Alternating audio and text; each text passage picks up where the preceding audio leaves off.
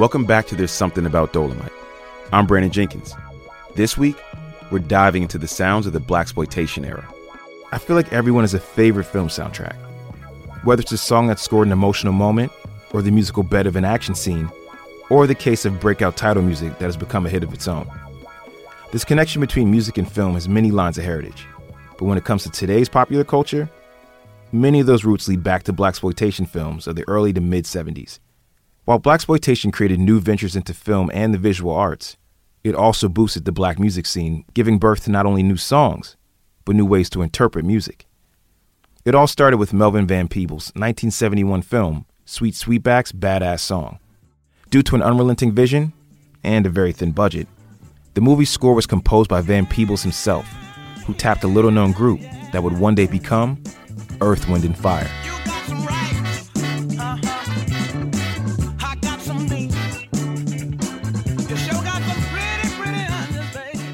The soundtrack released on Stax Records and was a relative hit, spending 19 weeks on the Billboard charts. This was followed by others. Like Isaac Hayes' funky work on Shaft, which won both an Academy Award and a Grammy. A waterfall of black music's best artists did the same. Marvin Gaye for the movie Trouble Man, James Brown for Black Caesar, Willie Hutch for Foxy Brown and The Mack, Bobby Womack for Across 110th Street, Roy Ayers for Coffee, and Curtis Mayfield's work on Superfly. Alongside these legends was Rudy Ray Moore. The multi hyphenate talent provides the soundtrack for his own breakout film, Dolomite. His unique rhyme style found life outside of his films and served as one of the early influences for rap music. Every day before the sun go down, that lion kick his ass all through the jungle town. but the monkey got wise and started using his wit start saying I'm gonna put a stop to this old ass chicken shit. Here's what Snoop Dogg, who stars in Netflix's Dolomite is My Name, had to say about Rudy's legacy in music. He was one of the first ones to put rap and rhyme to rhythm and talk shit and swallow spit at the same time while getting at a bitch. So his style was so rap orientated ahead of rap, before rap. So it was a lot of rappers drew their influences from him. So without Rudy, there wouldn't be a lot of great rappers. The sound of funk, jazz, R&B, and soul created by these artists helped to build out the world that these films were living in. At times, the soundtracks eclipsed the films in notoriety and served as characters in their own right. Like when we say Shaft, of course I think of Richard Roundtree, but I also think of Isaac Hayes and those opening cymbals of the Shaft theme song. That pattern alone evokes the badass charisma of Shaft himself without even needing to see him on the screen. The song is black exploitation personified. The music from these films helped in the marketing of the projects, but also really created the best practice for film soundtracks going forward. Think Beyonce's The Gift for the live action Lion King, or Kendrick Lamar taking the reins of the Black Panther soundtrack. We don't think twice about it now, but back in the 70s, this was new shit. Pairing popular, talented artists to bring these sounds to life helped to expand profits, increase overall star power, and to cement a film's vision for moviegoers. You can now take a piece of the movie home with you, throw it on your record player, and relive your favorite scenes. When we look back at the blaxploitation movement, it's important that we give the music of these films their own focus. They produced some of the era's best songs and helped to solidify the bond between film and soundtrack in ways seen throughout art and media today. With that said, we dug deep to connect with one of music's most important figures, Mr. Al Bell. Mr. Bell was an executive and co owner of the Memphis based Stax Records. Stax was instrumental in developing the earliest soundtracks for blaxploitation films, like Sweet Sweetback and Shaft, in addition to a ton of the era's biggest and most memorable songs. So, even if you don't know his name, you've definitely heard his work.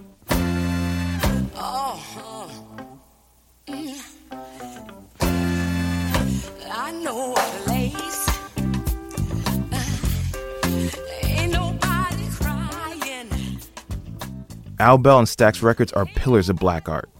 So for me, this was a huge honor to speak directly to one of the minds responsible for creating the foundation. So, let's get into it.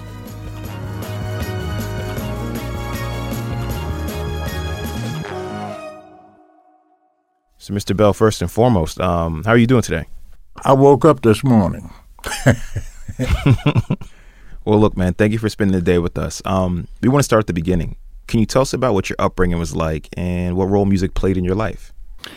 Well, I started learning about music in high school, my senior high school years. At that time, this was the first time that we had a black programmed radio station in our city. And uh, I went by at that time to meet with the manager of the station and the top disc jockey on the station and asked them if they would be judges on my little event that I was putting on. And they said yes. I said, oh, great. I knew I'd get publicity as a result of that and perhaps be able to get some additional attendance for the event. Went on, put the show on that night. I was the MC, came out, sat on the stool, introduced the acts as they came out to artists as they came out to perform.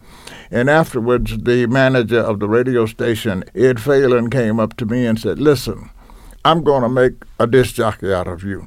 And he said to me, What I want you to do, said, I want you to go and I want you to visit uh, all, all of the restaurants around town to see what black people are playing, what music they're playing in those restaurants. He said, and uh, if you do it and do it correctly and learn about the people and hear what they're saying about the music, you can talk about the music, and that'll make you the number one or top disc jockey in town. He said, You know why? I said, No, sir. He said, Well, you see, white people like black music as much as, or if in some instances more than, black people. And because of the population, if you're playing that music, then you have those white people listening to you as well as the black people. So you're reaching that audience and you're getting more white people, possibly because of the population. You have more whites than you have blacks. Well, I did it, did just that, talked to the people on the phone, listened to them talk to me about the music and the music they requested, and became the number one disc jockey there. As a result of that, I saw the impact music had on people and how people felt about music, and realized that if you take music out of our uh, existence, uh, uh, we cease to exist here on planet Earth. I grew also to appreciate that we were really born of music. And, and without going any further and talking for the next two days, that's why I fell in love with and understood. I mean, I really understand the impact and healing power of music on people. So you took all of that, this experience on the ground, um, personal feelings, practice at a radio station, Yes. And combine this all to get the um, what amounts to, I guess, the essence of feeling, right? The the the idea that's baked into the music. Yes. So with that love and understanding for music, how do you then get to Stax Records? Ah, I met Jim Stewart in Memphis, Tennessee, when I was working there at radio station WLOK. And Jim Stewart called me one day and said, Al, uh, we'd like for you, we, we, we're having problems. We, we, we're 20,000 in the hole and, and about to go under. And, and we need you to come in here. These disc jockeys respect you, they know you. We've seen you interact with them, and we believe that if you came in and started talking to disc jockeys about our music and promoting it with them, that they would start playing that music and we would start selling more music because we'd be played in more markets around the country and uh, I agreed uh, after many discussions. So I added all of that knowledge when I went into Stax to get us out of the hole and added that knowledge and increased knowledge based on my experiences as time uh, passed by uh, across America. And from that point forward, inside of Stax Records, it never became the same. So you not only revived Stax, but you really helped it to come into its own, which for me just sounds like wild. I guess my next question is as we leave the 60s and make our way into the 70s, what kind of things are taking place in the film industry and how does the music play a role in that? Well, um, but we were just getting some exposure because some films were being produced at that time, not too many, with uh, uh, blacks in them. Unfortunately, we were always the maid or the housekeeper or whatever. So, so it was a little, a little off and sometimes offensive. The difference, though, with music is as musicians, the musicians obviously was influenced by the producer who said, I'd like to have this kind of feel and emotion at this point in the film because the music provided the emotions. You take the music away and you don't know whether uh, really this is a scary scene or it's a scene that sounds like love or whatever the case might be. And the black musicians at that time I mean, they didn't know it or, or, or, and were not being taught this, but they were really pr- producing and playing art. I mean, it was like a painter making a painting. So when they went into the film studio to record film soundtracks, they did what they were supposed to do and told to do in terms of where they played and the sound that the the producer or director needed at that point in time. But they were they were I mean they were just great musicians. They couldn't be anything any less than better than the best because they were trained that way. They felt that way. So as you heard them play, they were doing the music to the soundtrack, but they really were trying to be great, like going in and recording another hit record based on what the subject matter was about and in the in the film itself, uh, and and adding to that, but not just to be adding a soundtrack, but to be great in an artistic manner. So there was really separation. No one really knew that. Uh, and it wasn't discussed like that. And it took me time to understand and appreciate it, but I appreciated that's what was taking place. Even though they were working together, they were two separate components. I'm wondering what purpose did you feel like these um, these soundtracks served? Because, like you said, they supported the film, but in a lot of ways were able to live separately. Well, yes. What happened back during those days, um, the the recorded music companies were were were anxious to be able to get a soundtrack from a film because you had people in the marketplace, music consumers that thought that that was something special and unique. And at the record companies, they didn't have to spend a good deal of money in promoting that music from the film if it said on the outside of the jacket of the 12 inch vinyl at that point in time, uh, music from the motion picture soundtrack. Blah. Well, people would purchase that music without knowing anything about it other than maybe the name of the arranger, the names of some of the performers, meaning the musicians that played on it, and, and, and that it was music from a soundtrack. So they bought it because, oh, this has to be something different because this is from a soundtrack.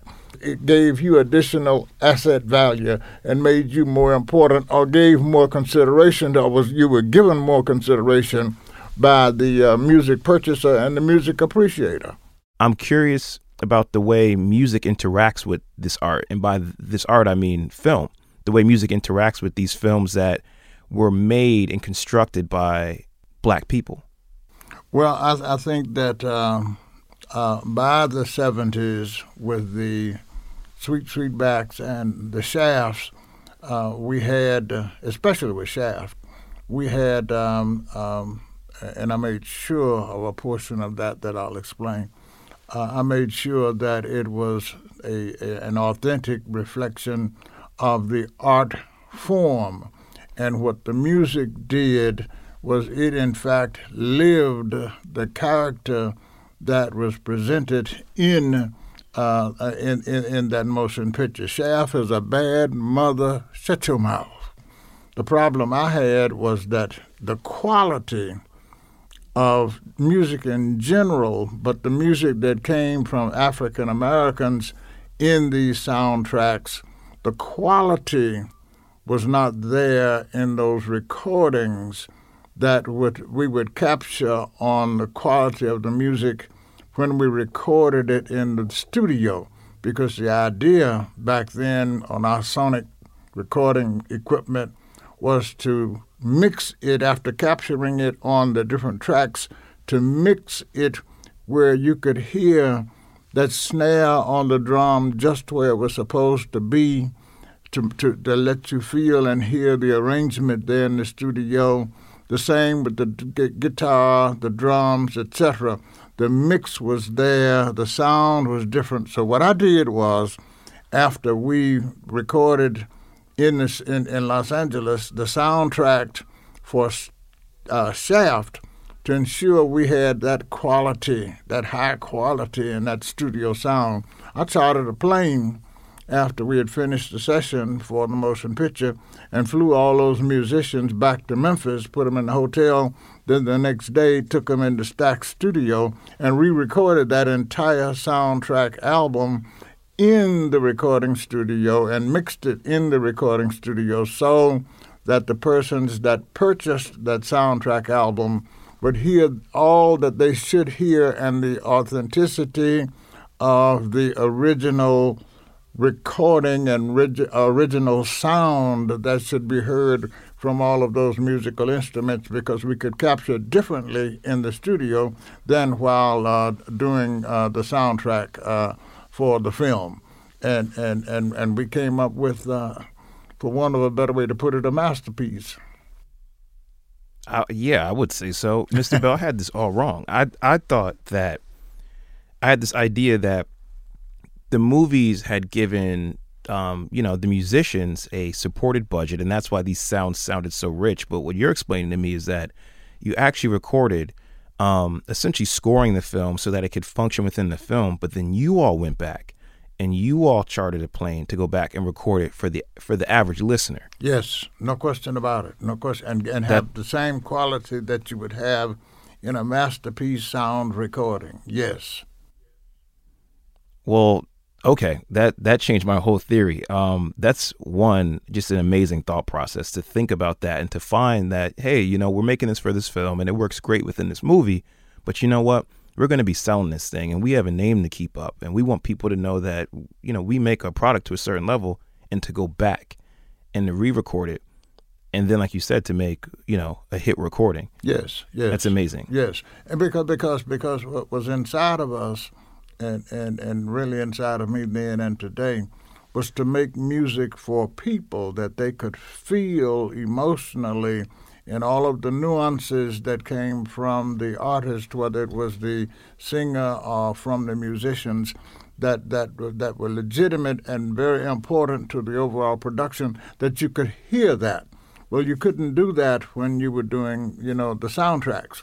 So, uh, in order to ensure that we captured all of that, that's why I did that went back, went to the studio so we could capture every little bit of that painting, if you will, in music, that we could capture it on that sonic canvas so that that listener could hear it and hear every little bit of that painting.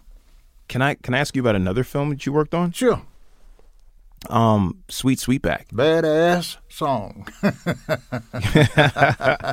With Earth, Wind, and Fire. But at the time, if I'm correct, they weren't Earth, Wind, and Fire yet. They were not Earth, Wind, and Fire. And, and didn't have a name other than these guys. and uh, I wasn't involved in the recording. Melvin Van Peebles was able mm-hmm. to pull together, he knew them, was able to pull together that group of musicians being as brilliant as uh, as a, um, composer, uh, as a creative person. All I did was listen and say, "Oh my goodness, this is great."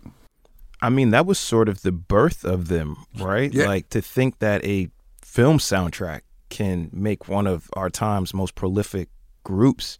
When has that happened since? Um, I don't know if it has. that was the beginning. That was that was the beginning. They they weren't even, as you said, they weren't even uh, Earth, Wind, and Fire at that time. And, and I can tell you this: uh, what what we couldn't get distribution, so we did what you call four wall. That's where we went from city to city, and rented the theaters, uh, and and showed the film in the theater. The theater owners were glad to take it as long as we were paying them, but uh, wouldn't let us have concessions, and and because uh, that's where their margin of profit was. I didn't realize it at that point in time because we fought hard to try to get the popcorn, hot dogs, and whatever the case might be. But they would let us sell, and this is what I found very interesting. they would let us sell the CDs in the theater. We could put them out where the rest of the concessions were and and and, and sell our, our CDs. I don't remember the number, the quantity, but we sold a lot of CDs that were not being played on the radio, and the only place you heard them heard that music was in that soundtrack on that film. And for those people to come out of that theater, go over and buy that CD. I don't remember the quantity, but I do remember the feeling. It blew my mind. I said, You got to be kidding me. We've sold these many CDs and we haven't been on radio. These people haven't heard it any place other than in that motion picture. And that's how we managed at that point in time to break even or add add a little bit more, let me put it like that. Add a little bit more to our margin of profit. I mean, first off, the idea that there's this is an independent film, the idea that there's no the group isn't the group yet, the idea that this is um, completely independent and getting Stax to to help push this thing through, and then you're telling me that you paid, you all paid the theaters to even just host the film. Yes. Um, I. That's insane, and to think about the aftermath of all those things, how prolific it is, not just the, the music, but the film, and how also what you're talking about, like selling the music right after, in a lot of ways, even in today's digital era, is best practice. Yes. Yes, yes. What's what is the motivation? Because there's no game plan, right? You have to kind of make this up as you go along. What is the motivation, and how does this era um, fuel this? Well, we is attitude, attitude, and uh, uh, Melvin and mine, and Jim Stewart, because Jim Stewart was my 50-50 partner then, and Melvin didn't have enough to complete the production of the film. So we contributed without any equity ownership in it. We contributed to the, the final dollars that he needed to uh, complete the film, uh, so we have a film to, to market. And what we did was, even though we were going from market to market across America four walling, the consumer or the people didn't know because when we were to come in that market and show the film, we were marketing it in that city as though it was a national release.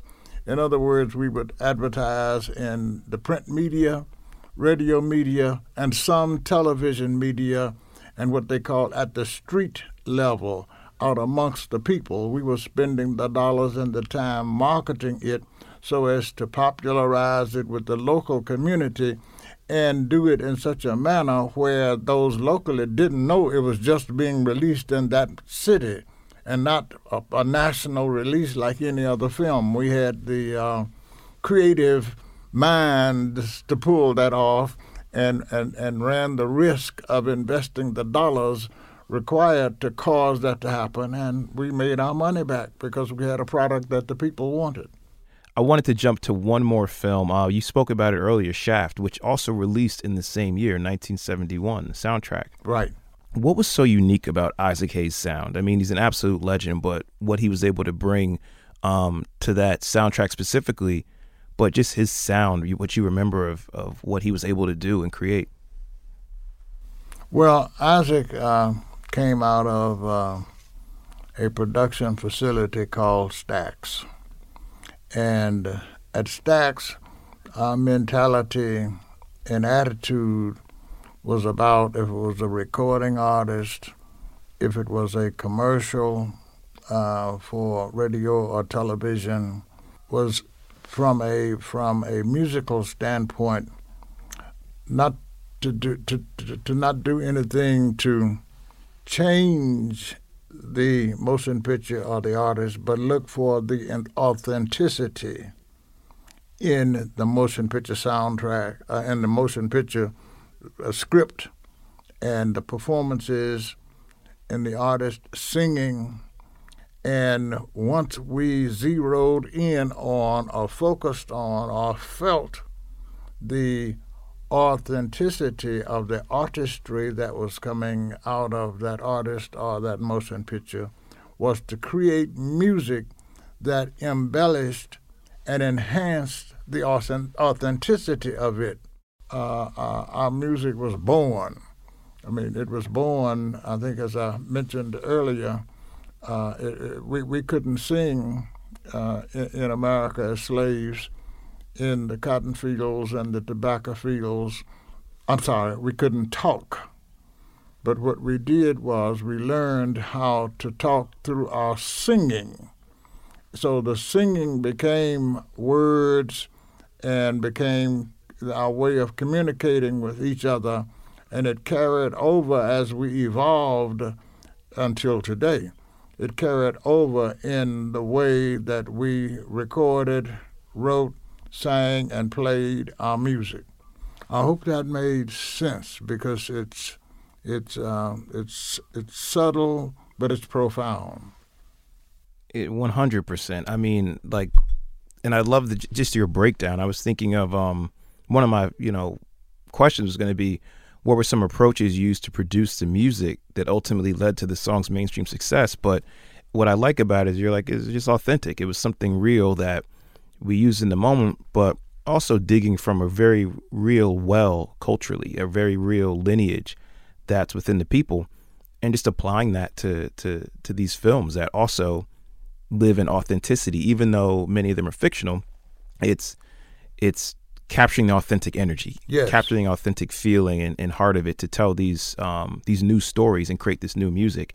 Um, I I vibe with that one hundred percent.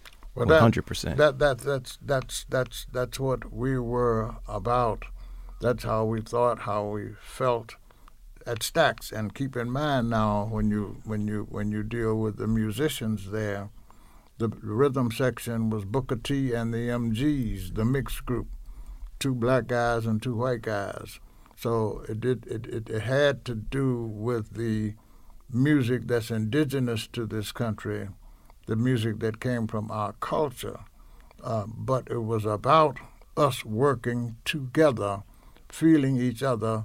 We were human beings and we could feel each other even though we came from different cultures and lived in different environments uh, in America, but we were still, you know, just human beings and none of that other stuff in there. And as you listen to Shaft, when you listen to that uh, soundtrack, I mean, you're really seeing, hearing, and feeling in the music and the arrangement that character itself. You're feeling and that character as that character was portrayed in the film itself. It's just not some music there that's being played as that particular scene is being shown you're seeing from scene to scene a continuation of that character called Shaft. And that music was designed, as I repeat, to enhance and embellish what you were seeing coming from that character, the emotion, the expressions, the feelings, and all of that. That's what it, that's that was us. I love that. Well, Mr. Bell, I've only got one more question for you. All and right. we've been asking every guest of this podcast the same question. Um, what are your top three must watch black exploitation films? And we're going to use the term, but what are your top three films from that era to watch? Um, Uptown Saturday Night, Banana Boat Song. For 30 minutes, I may say something different. But uh, well, Mr. Bell, um, thank you for all this. I'm not lying to you when I tell you this is my favorite interview of all the ones we've done. Well, I'm extremely thankful for your time. Wow, thank you. I'm humbled about that. Thank you very much.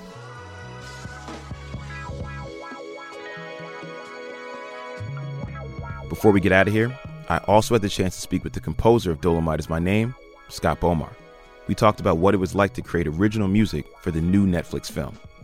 The the score that I wanted to create was one that felt like it was it could have been the score for the film that they're making in the film. So I wanted it to feel like it belonged in that era and in that time, but also support the actors, support what's happening on camera the cue in the film that I've had the most people comment on is the one that's called Put Your Weight on It, which is the music that is during the infamous sex scene. Everyone uh, I know who's seen the film after the screening, it's the first thing they come up and say is like, that music in the sex scene is amazing. I love it. That cue is very, very Quincy Jones inspired, particularly the bass. Um, there's a great bassist named Chuck Rainey who Quincy used on a lot of his scores and a lot of his recordings. And there's uh, a figure in the bass in the beginning of that that is very, very Chuck Rainey influenced.